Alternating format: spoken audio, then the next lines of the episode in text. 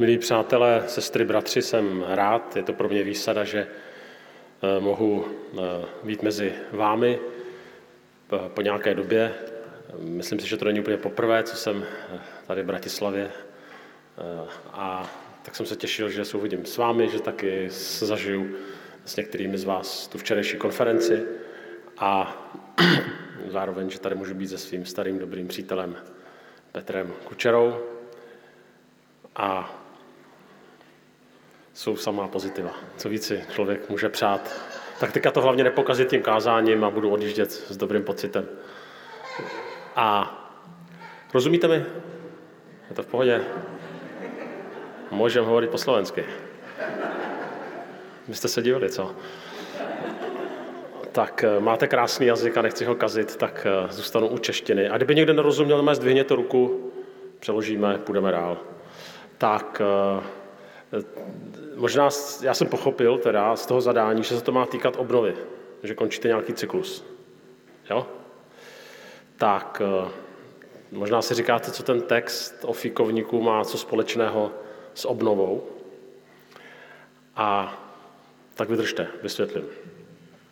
Ale začnu takovým jako příběhem. Rozumíte, v kázání jedna taková, a já učím homiletiku, jo, a tak se tak eh, vlastně to, co studentům říkám, že vlastně základ je, na začátku musíte chytit pozornost. Když nechytíte prvních dvě minuty, tak je konec. Tak, tak začátek, jo, tak ten háček, tak příběh. Můj syn je ajťák, jo, dělá na počítači.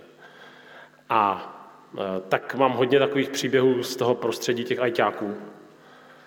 A eh, slyšel jsem o jednom člověku, který tedy podobně jako můj syn, začal dělat eh, ajťáka. A po čase se mu stalo to, co se děje skoro všem ajťákům. Tam vlastně nějak znova, vy, u těch ajťáků někdy sleduji takový ten, eh, takový ten návrat jako k té evoluci, jak postupně ten člověk zase začíná jako se zpátky vracet do takového toho, víte, jak se zpřimuje a pak se zase jako skru, skru, skrucuje. Jo? Tak nic proti ajťákům, nic s ním. Ale tak po čase se mu stalo tehle ten moment, že začala strašně bolet záda a ty kamarádi nebo kolegové mu řekli, že hm, běž k doktorovi a on odmítl, protože neměl čas. Byl busy, jak tomu říkají ti, ti naši mladí. A nakonec mu bylo čím dál tím hůř, záda bolely čím dál tím hůř a potom objevil fantastický elixír mládí, který se jmenuje Brufen. Vás je pohoda, to vás nic nebolí prostě pak se to stupňuje, pak je aulen a podobné další vymoženosti techniky, nebo spíš chemie. No ale eh, tak to zvyšoval, zvyšoval, ale ty prášky prostě pak už přestali zabírat a pak se stalo, že jednoho rána nevstal z postele.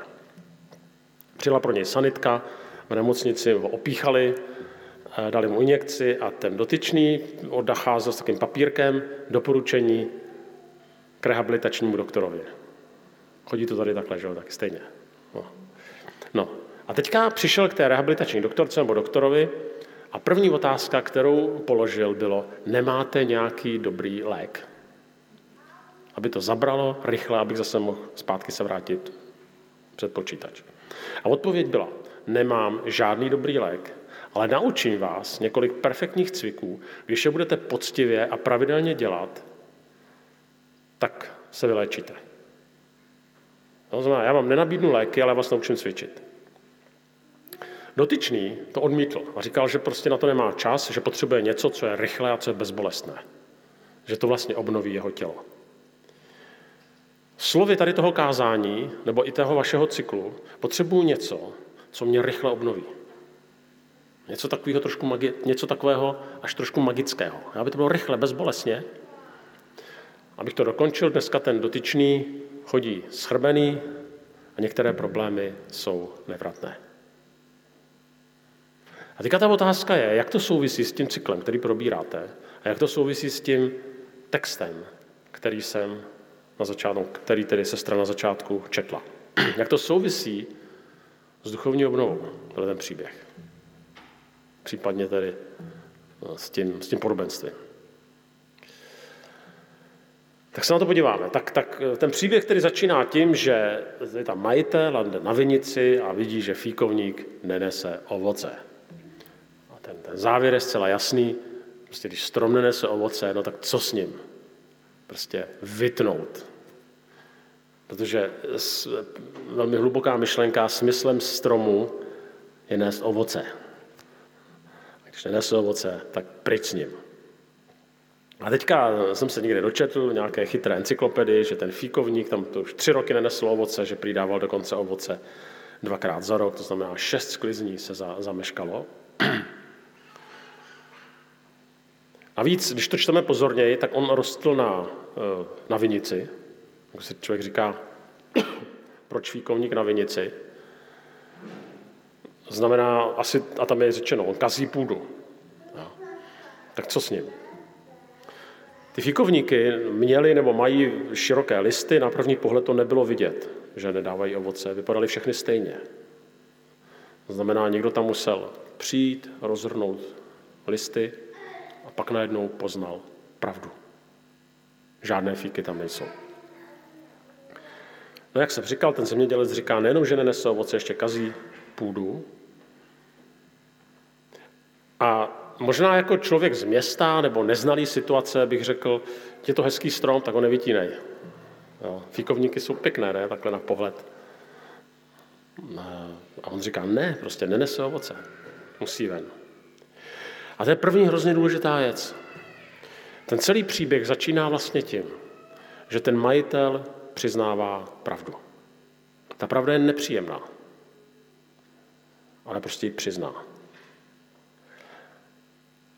A ta pointa je, že bez reality, tak, slyšel jsem takový jako heslo, že bez reality, lepší to v angličtině, without reality is not vitality. Bez reality není život.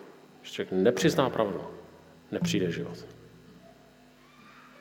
Ten příběh by dál nepokračoval, kdyby tam prostě nebylo jasně řečeno, ten strom je k ničemu.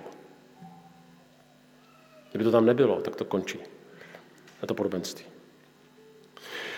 A teďka, jak to souvisí s tím tématem obnovy? Abychom mohli něco obnovit. Abychom mohli něco změnit. Aby se zbor mohl obnovit. Aby se lidé mohli obnovit duchovně. Tak ten první krok je přiznat si pravdu. Bez toho se prostě nehneme dál. Jenže to není tak snadné, protože člověk se bojí pravdy. To je normální reakce. Jo. A proto se bojíme je obnovy. Jo, proto si jsme schopni udělat nějaký cyklus na obnovu. Já nemluvím o Bratislavě, já neznám váš sbor, jo, ale znám to z Čech, jak to chodí. Prostě tak si člověk o tom něco zakáže, něco si o tom řekne a věci jedou dál. A nebo se s, s, nakonec spokojíme s tím, čemu se říká kosmetické změny. Uděláme obnovu. Místo čtyřech písní budeme mít pět písní. A nebo uh, zařadíme o jednu kytaru víc. Jo, rozumíte, jo? Tak o, proč ne? Ale. A tohle to je někdy smutná realita. Moje, některých životů a některých zborů. Ale teďka co to konkrétně znamená? Aby jsme nekončili u nějakých, protože ty, ty takové všeobecné hlášky někdy člověka spíš vedou k nějakému pocitu viny. Jak to souvisí s tím podobenstvím? O co konkrétně se může jednat? Ten dotyčný v tom příběhu o zádech si odmítl připustit pravdu. O tom, že má prostě problém. A že potřebuje s tím problémem něco dělat. A že on musí s tím problémem něco dělat. Že to za ně neudělá zázračná medicína. Že tu, že tu pravdu, kterou slyší o svých zádech, tak ta pravda je jenom směrovka k tomu, aby člověk něco udělal. To, co nás mění, není pravda. Proto jsem někdy tak alergický na takový ty pseudointelektuální prázdný, mlácení prázdný slámy, aby jsme prostě žili pod pravdou a takovýhle ty. Já jsem studoval filozofii, takže na to mám úplně extrémní alergii. Jo, to je plácání prázdný právě. Že, rozumíte, ta pointa je, nás nezmění pravda, ale zkušenost s pravdou. Nás nezmění kázání v modlitbě, ale zkušenost s modlitbou. Nás nezmění kázání o evangelizaci, ale když někomu budeme svědčit o Kristu. Až ta zkušenost nás změní. A proto se církev zkušenosti obává, protože by nás mohla změnit. A proto slyšíme další pravdy a pravdy a pravdy a žijeme pod pravdou a vedle pravdy a nad pravdou. A, ale, ale, ale to je vlastně velmi pohodlný. A co to teda znamená? No, ten dotyčný řekl, jo, jo, jo, dostal prostě ty správné rady, dostal tu pravdu, ale odmítl s tou pravdou něco dělat. Proto se nezměnil. Proto dneska chodí schrbený. A co to teda znamená? No, tak eh, pokud jste manželé, tak možná, možná, to znamená přiznat si, že možná se zhroutil náš společný modlitevní život, že už to nefunguje. Že už vedle sebe jenom sedíme, ale už to není to, co to, prostě, že už žijeme vedle sebe. Možná to znamená přiznat si, že vztah s Bohem už není vztah, ale rutina. Možná nejsem schopen ovládat svoje oči. Nějakou závislost, třeba na jídle. Možná jsem propadl v workoholismu. Možná to je něco jiného. A stejně to může být i se sborem. Jo, no všechno funguje, liturgie běží, akorát lidé nejsou proměňováni, děti odchází od víry, lidé se neobrací ke Kristu, službu táhne pár čím dál tím více přetížených, unavených lidí. Slovo Kristus se nahradilo frází o křesťanských hodnotách. A my se můžeme uklidňovat, že to není tak strašný. Ještě tady pořád někdo sedí. A ještě ne všechny děti odešly do světa. A jednou za dva roky někdo třeba uvěří. Aspoň jako ten fíkovník, aspoň ty listy tam jsou. Ještě aspoň úplně nevyschnou. A mohlo by být hůř. Určitě, vždycky může být hůř. A záda bolí, ale ty prášky ještě zabírají. A už nezabírá brufen, ale ještě mám aulin, nebo jak se to jmenuje, aule, nebo prostě, no, rozumíte mi, jo? prostě ještě pořád je něco silnějšího. A manžela prostě nezměním a asi nejsem, a nejsem workoholik, ale jenom se starám o rodinu. Ale bez pravdy se nemůžeme posunout. A, a, a pravda někdy prostě bolí. Ale, ale to není konečným řešením, že? to není jako cíl tady toho podobenství, ještě se dostaneme dál. Ježíš v tom podobenství nakonec nenechá ten fikovník vytnout, jo? ale prostě řekne pravdu, protože pravda souvisí s obnovou. A to se neposlouchá. Dobře, ale, ale je to jenom první krok. Ale bez toho se neuskuteční obnova. Ježíš v tomto podobenství vlastně navazuje na ještě jiný příběh a to je příběh o pokání. A možná se to slyšeli, že to pokání, že se to řekne metanoja, že to znamená změna mysli, což je taky zavádějící, že? protože pokání není změna mysli. Jako změna, to, to, jako, co můžete změnit mysl, můžete změnit něco názor, ale pokání je změna směru. Zase, když se změní jenom mysl, tak je to jenom první krok. Bez konkr- jo, když já nevím, když prostě mě někdo bude fackovat a bude si vnitřně myslet, že to není dobré, změní mysl a řekne, no, nemělo by se to dělat, ale stejně mi nafackuje, tak to mi moc nepomůže. To stejně to bolí. Jo, ta změna mysli je jenom první krok. Pokání znamená nejenom lítost nad hříchem, ale pravdivý pohled na sebe sama, ale zároveň ochotu a touhu ke změně. Až to je pokání a zároveň určitou odvahu dát ty věci do božího světla a s boží pomocí se měnit, měnit zbor. V Čechách děláme takovou, jak to říct, no, projekt, i když to slovo projekt je šílený, ale prostě projekt, to nenapadá nic chytřejšího. Akci nebo... No prostě cestu obnovy, jmenuje se to cesta obnovy, no. To znamená, že prostě když nějaký sbor má touhu tady tou cestou obnovy projít, trvá to několik let třeba, tak se taky setká s těma lidma, kteří ho mají tou obnovou provést. Tak já jsem taky součástí tohoto, tady toho projektu, takže taky s některými sbory pracuju, takže se setkáme na začátku s členským schromážděním. No a já se jich ptám, jo, jestli skutečně chtějí změnu. Co si myslíte, že mi odpoví? No jasně, chceme. Jo, potřebujeme jí, fakt ji potřebujeme. Jo. To je prostě základ. No a, e, a říkám potom, no bude to bolet, možná trochu. Jo, pohoda, pohoda. No, to vydržíme. A jak pak se mě ptá, no jak to bude vypadat? No tak jim řeknu, no znamená to, to, to, to, to, to je tam nějaký, je to, je to, je to jako nějaké, bude to stát nějaké úsilí a oni říkají, no tak to nechcem. My bychom si to představovali tak, že bys tak dvakrát za rok zajel, udělal nám nějaký hodinový seminář, možná ti dáme dvě hodiny, nejlépe hnedka po nedělním dopoledním schromáždění, udělali nám nějaké dva semináře, jinými slovy, dej nám něco instantního a my se změníme. A takhle to nefunguje.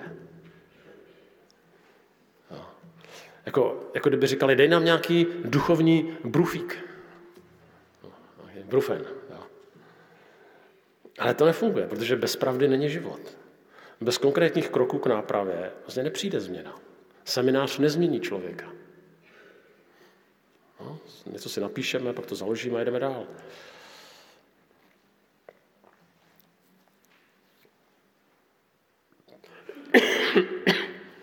No a někdy právě ta, to, ta realita potom je taková, že člověk se na ten fíkovník dívá raději z dálky, na sebe, na sbor, aby vlastně realitu neviděl. Aby nemusel dělat skutečné kroky. A nebo, a to je ta lepší varianta, vykročí a jde do toho s odvahou ke změně. A říká, ale je to riziko. A teďka to podobenství jde dál. A ten vinař přemlouvá pána vinice. A říká, dej mu ještě čas. Buď na ně hodnej. Ještě, ještě chvíli. Jo? Nebo my bychom to řekli, dej mu ještě milost. Je to hloupý takhle mluvit o fíkovníku, jo? ale tak, tak hodí se to tak jako, dej, dej mu milost, nebo dej mu, dej mu, dej mu ještě chvíli. On nezakrývá, on neříká, hele, on nese ovoce, nebo co kdyby, ty, co kdyby. On říká, ne, ne, ne, ještě zkus to, zkus to. Neříká, hele, nenese ovoce, ale aspoň má listí. Aspoň k něčemu je dobrý. Jo. Mm, nebo já nevím, jestli brání erozi půdy, nevím. On to prostě nezakrývá a řekne, ano, nenese ovoce. Je tady problém. Ale dej mi milost, dej mu milost, dej mu další rok. Jo. I když si to nezaslouží. A tady vidím ten rozměr boží milosti, jo. že kdyby skončil jenom u té pravdy, tak nás to úplně jako semele. Jo. Člověk je pak z toho no, semele hotovo. Ale ta pointa jde dál a tady je tady milost a pán Bůh dává další šanci. Dokonce i mně. Jo. A dokonce i vám, bratislavskému sboru nebo vám jako jednotlivcům. Jo, prostě v češtině asi ve slovenštině že to slovo dlouho schovývající. To znamená, že se před náma skovává, ale že prostě má trpělivost. Ale my bychom tady mohli skončit a říct, no snad se díky milosti, a teďka je to důležité slovo, snad se to změní. Snad se to změní. Znáte to? Snad se něco stane. Budeme se za to modlit, aby se to změnilo. Nebo ještě máme jiný takový výraz. Dáme to pánu do rukou.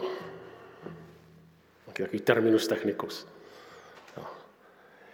Eh, no, jako chápu to, jo, ale někdy to trošku zavání takovým fatalismem, ale akorát v křesťanském balení no, se to obyčejně nezmění. Jo. Totiž eh, tam je taková zmínka. Pane, fíkovník okopám a pohnojím. Okopám a pohnojím. Žádný se. Já ten fíkovník okopám a pohnojím. Žádný pane, okopej, pohnoj a uvidíš. Já okopám a pohnojím. To znamená, má skutečně dojít k obnově, ke změně, tak budu muset něco udělat.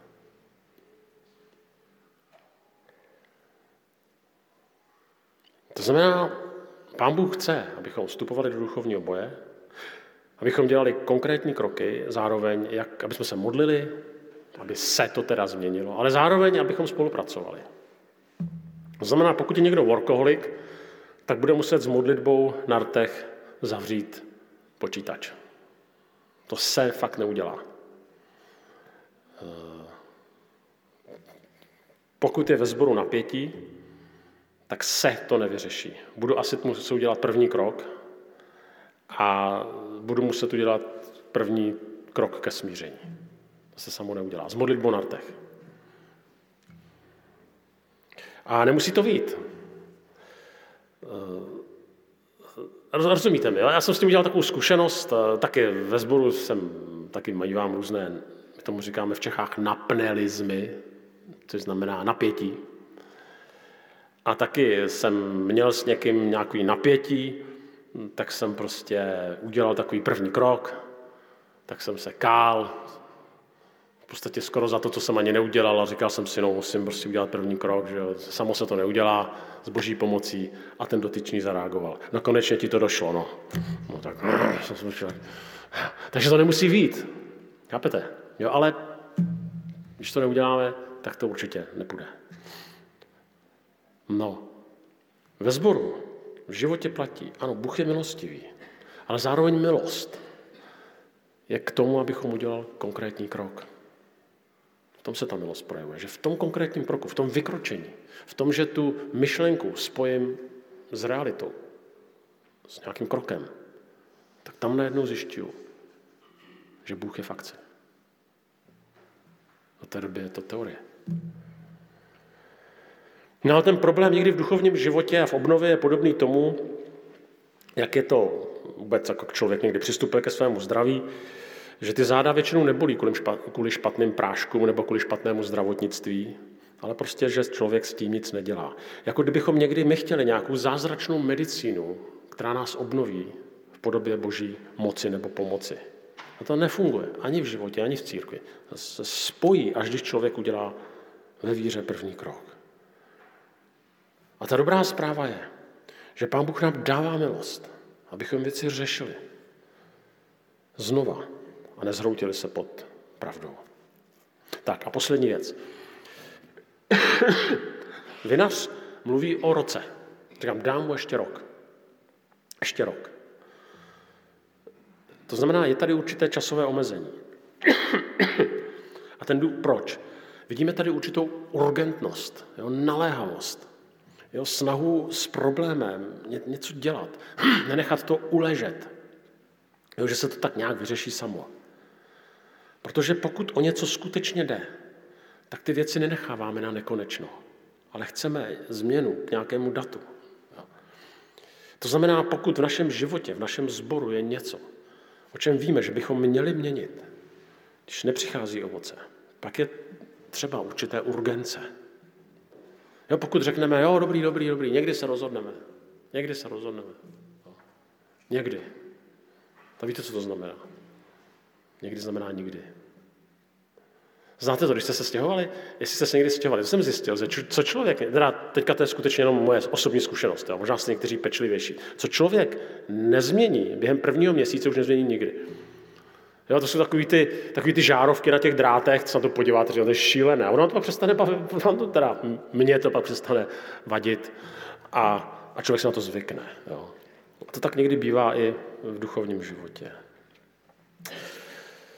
A tak to nakonec dopadne tak, že jsme se to rozhodli neřešit, protože jsme zůstali ve své komfortní zóně.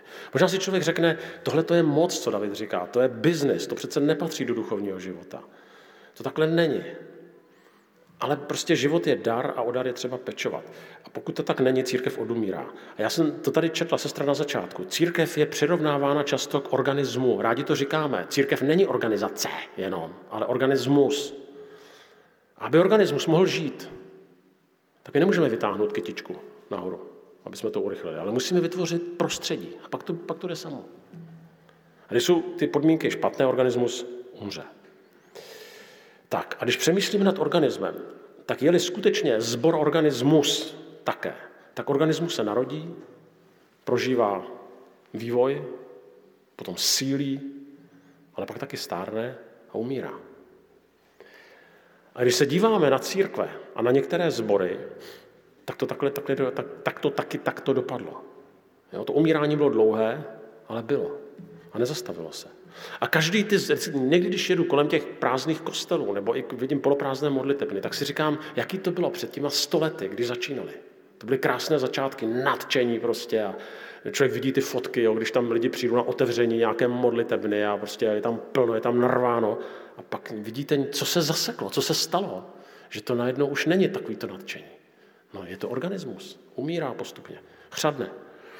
A ten důvod, proč to takhle dopadlo, bylo, že někdy během toho procesu se zapomněli nebo nechtěli podívat pravdě do očí. A když se podívali, tak odmítli s pravdou něco dělat. Vzali to jako fakt. Prostě se nám nedaří. Lidé se neobrací ke Kristu, je mezi námi napětí, nejsou ochotní vedoucí, nějak s tím budeme žít. Nakonec to ten zbor doběhlo. A tady v tom stádiu jakési klinické smrti se dá žít jako hodně dlouho.